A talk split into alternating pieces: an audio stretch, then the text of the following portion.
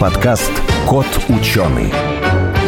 Путевку к звездам теперь могут получить не только космонавты, но и обычные люди. Первый турист отправился на эм ка эс еще в тысяча девятьсот девяностом году.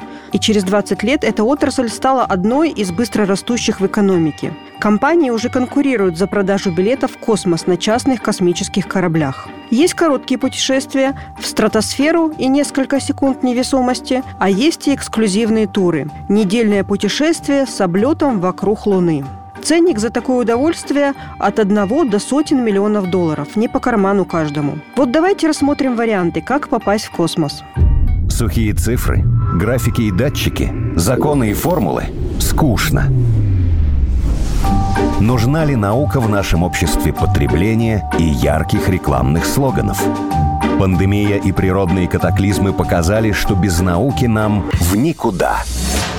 Это подкаст «Кот-ученый», где мы попытаемся понять, что происходит в окружающем мире и постичь суть явлений. Сегодня в студии я, Елена Глещинская, обозреватель «Радиоспутник», Максим Абаев, шеф-редактор портала журнала «Наука и жизнь». И в гостях у нас Денис Прудник, популяризатор космонавтики, автор просветительского проекта «Мы верим в космос». Здравствуйте. Добрый день. Здравствуйте. Денис, я должна отметить, что он дважды пробовал поступать в отряд космонавтов и сейчас аспирант Московского авиационного института. Так что человек, который из нас всех трех связан с космосом больше всего. Поговорим мы о космических путешествиях именно потому, что вот у нас перед эфиром с Максимом возник спор. Мы с ним, как все знают, из прошлых выпусков собираемся в космос с научной точки зрения, но есть еще такая отрасль, как космический туризм. И я говорю, что она должна развиваться. Максим говорит, что это только пустая трата денег. Денис, вот вы что считаете? Я считаю, что сейчас, к сожалению, из-за того, что рынок профессий он достаточно большой, то необходимо понимать, что космос надо популяризировать, поскольку, собственно, развитие Развитие космонавтики напрямую влияет на то, насколько человечество будет инновационно развито, насколько жизнь на Земле будет проще. И в этом плане, конечно, космический туризм – это тоже такое одно из направлений популяризации космонавтики, когда в будущем потенциально каждый человек, как на самолете, сможет летать в космос. Поэтому я считаю, что это важное направление развития космонавтики, именно развитие космического туризма. Но есть и другие аспекты. К сожалению, пока это слишком дорого и не для всех. Но, тем не менее, считаю, что этим надо заниматься и прикладывать к этому все усилия, чтобы это постепенно становилось более массовым продуктом. Не для всех, но сейчас уже достаточно много таких космических туристов, и они появились не сегодня, не вчера, а больше десяти лет назад уже первый там был космический турист, и некоторые даже по два раза летали. Есть и такие люди. Поэтому нельзя сказать, что не для всех. Это все-таки реальность. Это реальность, да. Я имел в виду не для всех, все-таки по суммам. То есть я вот люблю проводить аналогию такую, что раньше и полеты на самолетах были не для всех, поскольку это было дорого, и только такие люди с большим достатком могли себе позволить перелеты, но с развитием, собственно, самолетостроения, авиастроения, постепенно люди уже любого достатка, в принципе, могут летать на самолете. Сейчас мы знаем, что там долететь до Сочи можно за полторы-две тысячи рублей, если повезет там по акциям. Раньше это было практически невозможно. Собственно, с туризмом будет также вопрос, когда. Но пока все-таки полеты в космос все равно стоят очень дорого, и, к сожалению, не каждый их может позволить. То есть про массовость я имел в виду именно цену этого полета, насколько это дорого, и все-таки для людей, которые имеют большой достаток. Получается, что полет в космос, они популяризируют большой достаток, а не сам космос. Не сам космос, а... Они... То есть, если у тебя есть деньги, то ты можешь полететь в космос, можешь там погрузиться в какую-нибудь впадину, там залезть в вулкан, как бы...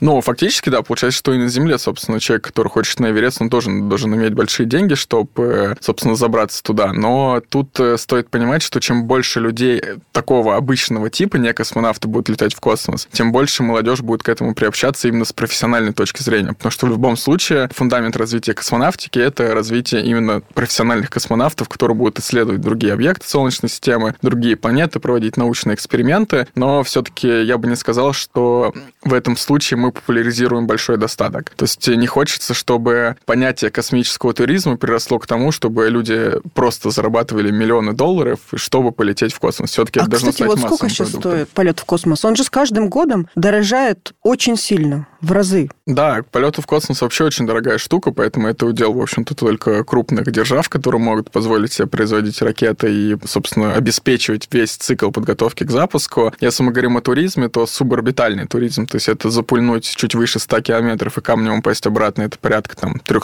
тысяч долларов, хотя заявляли раньше, что это будет дешевле там в районе сто пятьдесят тысяч долларов.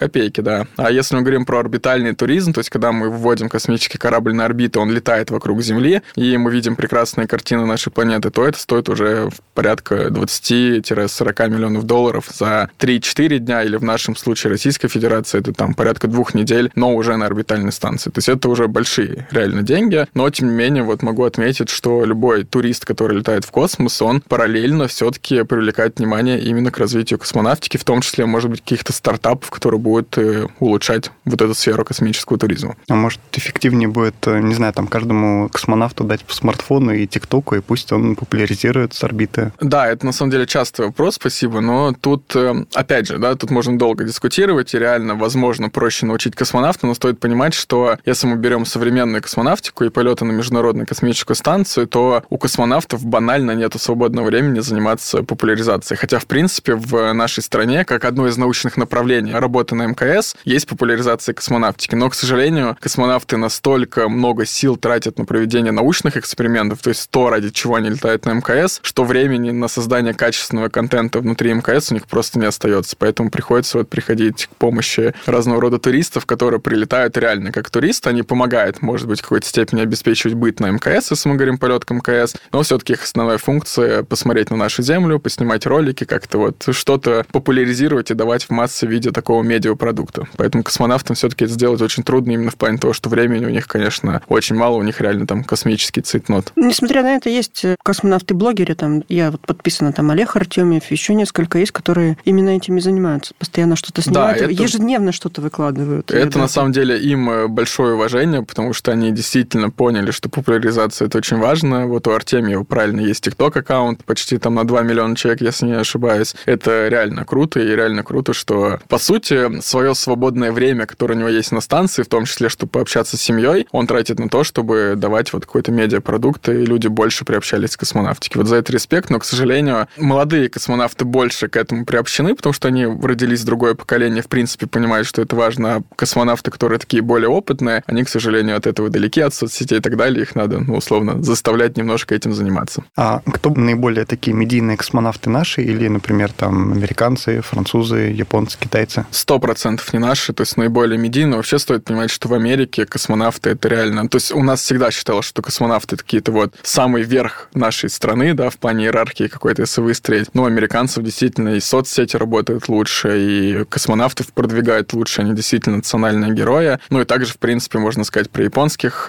тайконавтов, которые летают на орбиту, европейцев, то есть их очень сильно популяризируют. У нас как-то почему-то на это не уделялось большое внимание, из-за этого наши российские космонавты, они, к сожалению, не очень популярны. Хотя, опять же, вот хорошо, что люди знают Олега Артемьева, в том числе благодаря ТикТоку, то есть постепенно как-то ситуация начинает исправляться. Давайте вернемся к цене. Я почему-то, меня волнует цена, может быть, потому что я планирую, может, насобирать лет через десять-двадцать, когда будет это дешевле. Или не дешевле будет. Вот там одни из первых космонавтов летали вообще за, по-моему, около пяти миллионов долларов им стоило. Сейчас это стоит пятьдесят и выше миллионов долларов, если мы говорим полет на МКС или вот, допустим, облет вокруг Земли, как там они предлагают, недельный круиз, да, там такие есть услуги. Почему цена дорожает? Цена дорожает, потому что как раз это не массовый продукт. Первые туристы, первый вообще космический турист официальный, который обычно объявляется, это Денис Тито, это американский бизнесмен, который полетел на российском космическом корабле «Союз» в две тысячи седьмом году. Он летел по разным оценкам, это все конфиденциальная информация, естественно, вот договор, который он подписал, но по оценкам экспертов это стоило в районе там двадцати миллионов долларов за полет двухнедельный на МКС. Сейчас, в принципе, наша страна примерно за такие же деньги туристов и отправляет на МКС. Илон Маск, который отправляет на своем суперкрутом корабле Crew Dragon туристов в космос, он, естественно, берет большую сумму, потому что у него корабль новее, он более массивный по объему, ну, условно, просто экономика его запуска такая, что необходимо брать просто больше денег. У него стоит по разным оценкам, но в районе там тридцати-сорока миллионов долларов, но не за стыковку с МКС. То есть к МКС они еще туристов не запускали, это делает только Россия. А что получаем за эти деньги? Комфорт можно сравнивать? Чем больше денег, тем лучше условия питания, э, ну, комфорт? В какой-то степени, наверное, можно сказать, что корабль Crew Dragon американский, он комфортнее, он просто больше по объемам, по размеру. примеру. То есть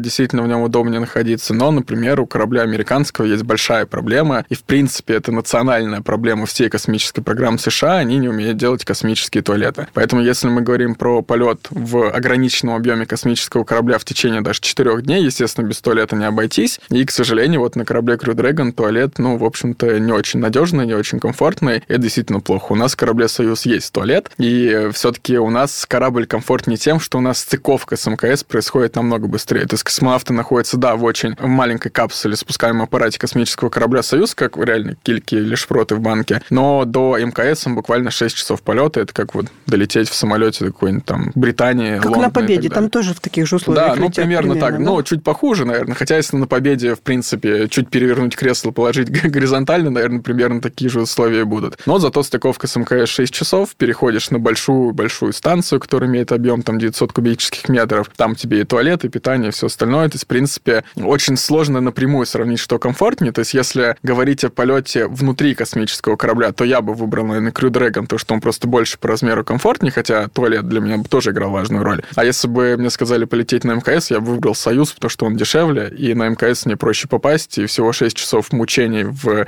консервных условиях, но зато через шесть часов я уже на станции. Но, опять же, если нет каких-то нештатных ситуаций, такое тоже может быть, и срок нахождения тогда в «Союзе» увеличится до двух суток, ну, примерно сорок восемь часов до стыковки. Так что очень сложно напрямую сравнивать, но что бы я выбрал, трудно сказать. Были бы у меня сорок миллионов долларов, я наверное, бы выбрала я бы полететь вообще к Марсу, облететь Луну, потом подлететь к Марсу, пофотографироваться, сделать селфи и вернуться обратно. Если бы мне предложили полететь на Марс в один конец даже, я бы тоже с удовольствием полетел. Поэтому, в принципе, ну, я солидарен. Ну, не как турист, наверное. Прежде всего, конечно, я хотел бы полететь как профессиональный космонавт и человек, который будет пытаться что-то науке дать новое в плане понимания жизни и колонии на других объектах. Но если даже туристам мне позвонит Илон Маск и скажет, полетели на Марс, но в один конец, наверное, я соглашусь, потому что это все-таки очень важное направление развития и туризма, и вообще человечества. Я бы не отказался точно от такой возможности. А семья отпустит?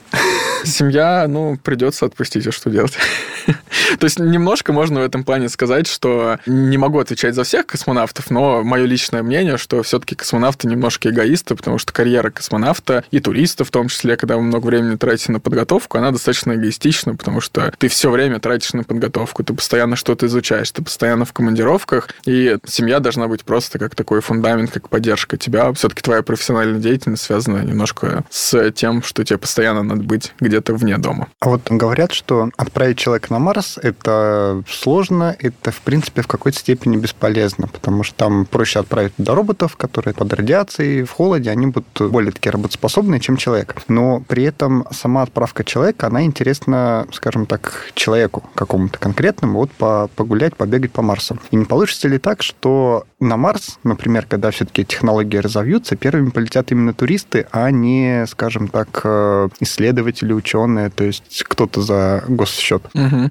А наоборот, ну, именно какие-то частники, которые скажут, вот я хочу, у меня есть деньги, я полетел. Ну, в принципе, в какой-то степени можно сказать, что с этого идея населения Марса людьми, они и начинались. Вот проект Mars One, который подразумевал отправку в один конец какую-то группу людей, по сути же отбирали не профессиональных астронавтов, а именно людей, кто вот горит идеей стать первыми в истории колонизаторами другого объекта Солнечной системы, по крайней мере, известными нам. Это вполне возможная ситуация, что первыми отправятся туристы на Марс, возможно, в один конец или не в один, это уже другой технический аспект. Но все-таки стоит понимать, что если мы возвращаемся к вопросу люди или роботы, к сожалению, современные роботы, да, могут выполнять большую научную работу на Марсе без использования человека, у них есть конкретные преимущества перед человеком, что он там не восприимчив к радиации, вообще, в принципе, если глобально говорить, его не очень жалко, этого робота, но все-таки человек, он пока более функционален, чем робот, и все-таки отправить человека более функционально, он банально пробу соберет в миллион раз быстрее, чем это сделает робот. То есть роботу надо выйти команды, написать строки кода, он может закопаться, вот как было с марсоходом «Инсайт», который не смог там погрузиться, продырявить друнд. Человек бы просто понял, что уперся куда-то, нашел другую точку рядом и выкопал бы. Все-таки туризм, он подразумевает получение какого-то удовольствия, то есть и возврат, естественно, домой. Не обязательно там что-то делать и что-то... Хотя я вот читала, что все космические космические туристы, которые летали, они тоже имели какую-то научную нагрузку. Они не просто там бездельничали, а это необходимое условие, что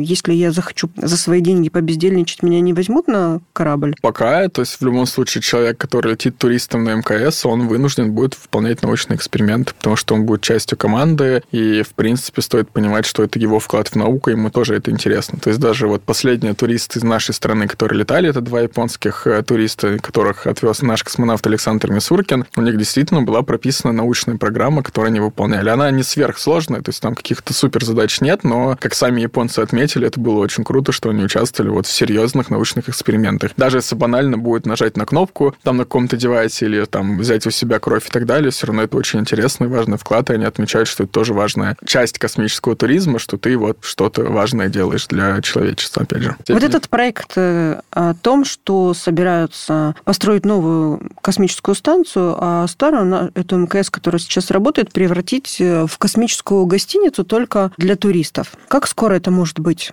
Ну, я думаю, что дорого это будет не это? скоро. Дорого, сто процентов. То есть э, стоит понимать, что гостиница – это хорошо, безусловно, но это модуль станции. Модули станции строятся десятками лет, потому что это сложная очень технология, в том числе жизнеобеспечения. Поэтому вот все разговоры о том, что американцы вместо там, ну, если российский сегмент мы затопим, построим свою станцию, американцы останутся вот с американским сегментом эм ка эс и доснастят ее до космической гостиницы, то это будет очень дорого. Раз. Во-вторых, целесообразно ли это? Два. То есть, в принципе, а безопасно ли это? Потому что все равно она потихонечку устаревает, выходит из строя, там металл устает, становится хрупким. Это же будет, во-первых, кто-то должен постоянно ремонтировать это. Ну, то есть нужны люди, которые будут обслуживать это, ну, условно, как в отелях есть ресепшн, который занимается, может, собственным легче, заселением. Может, легче новое что-то запустить, пусть летает новое, вокруг. Опять же, не имеет смысла. То есть вот, на самом деле, на конгрессах разных много проектов именно в сфере космических гостиниц. Orbital Reef представили крупные американские компании, включая Boeing, там другие не назову, не вспомню название. Orbital Reef, по сути, космическая гостиница, где разные модули, разные предназначения, панорамные модули, чтобы смотреть на Землю. Но проекты оцениваются в колоссальные деньги, и вряд ли найдется человек, условно Цукерберг, который захочет все свое состояние отдать на то, чтобы на низкой околоземной орбите появилась какая-то вымышленная гостиница, и не факт, что она вообще принесет деньги. То есть пока это очень дорого, и в любом случае такая гостиница, она все равно будет дорогой. В самых верхних слоях атмосферы, да? Не на орбите она будет.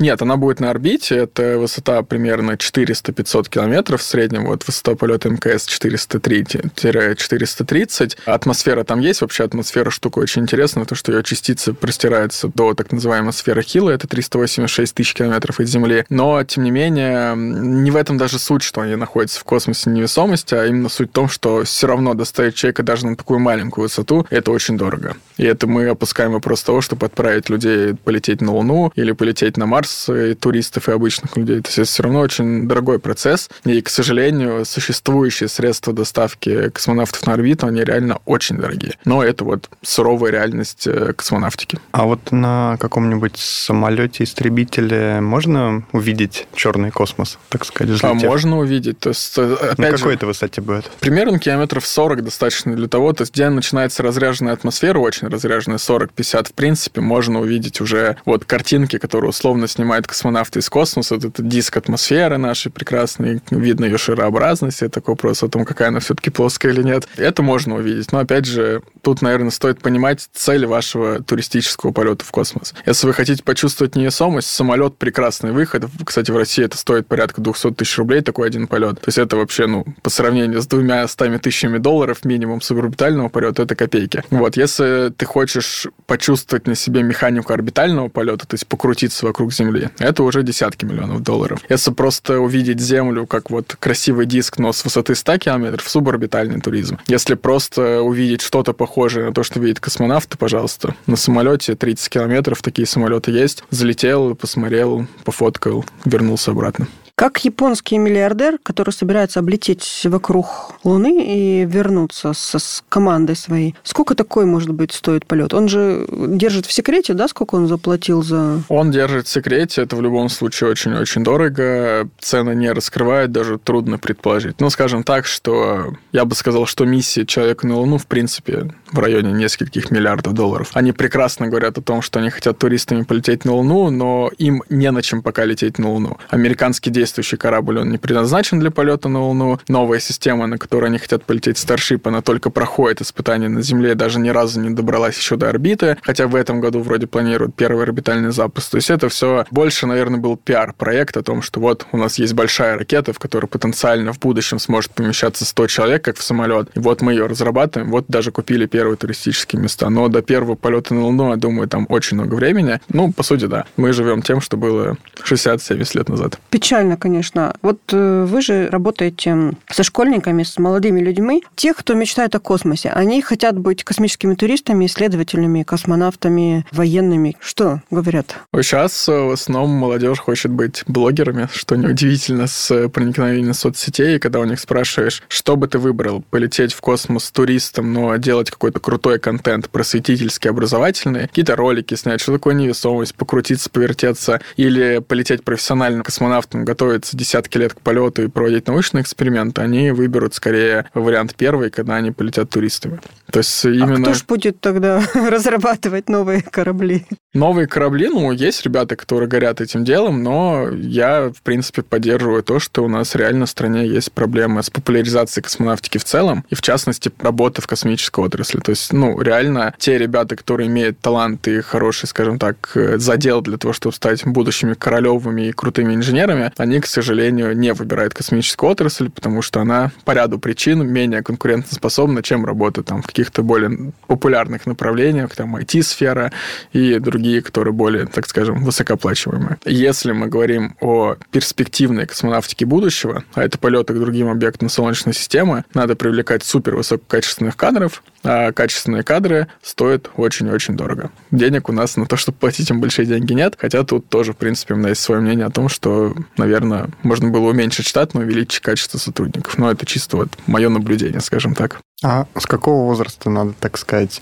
прививать любовь к космосу? Ну, я бы сказал так, что ее не надо заставлять людей любить космос, но рассказывать, по моему личному опыту, можно прям с первого класса начинать, постепенно просто рассказывать о том, как это круто, интересно и так далее. Я всегда детям говорю, что вы не обязаны все работать в космической отрасли. Важно, чтобы вы выбрали то направление деятельности, которое вам будет интересно. Вот мне повезло в моем случае, что я выбрал космос. Я реально каждый день просыпаюсь и рад, что он вот сегодня встретит меня опять на моем жизненном пути. Кто-то выберет другое направление. То есть здесь это вопрос больше профориентации, но по личному опыту скажу, что общение со школьниками и рассказ о космосе их действительно поражает. То есть им в школе, к сожалению, на уроках об этом практически не рассказывают, и когда ты начинаешь рассказывать, вот космонавты, вот история космонавтики, как это все выглядит, как это все летает, вертится, у них реально загораются многие глаза. Тут главное уже начать их немножко ориентировать в сторону космонавтики, но обычно курсы разные есть, YouTube-ролики никто не отменял, которые хорошо могут рассказывать о космонавтике, их достаточно много. То есть, в принципе, есть пути развития именно популяризации и вот ориентирования ребенка на занятия космосом. Астрономию сейчас в школе преподают? десятый-одиннадцатый класс астрономии есть, но она не обязательна в школьной программе. То есть она как бы есть в программе и на усмотрение директора школы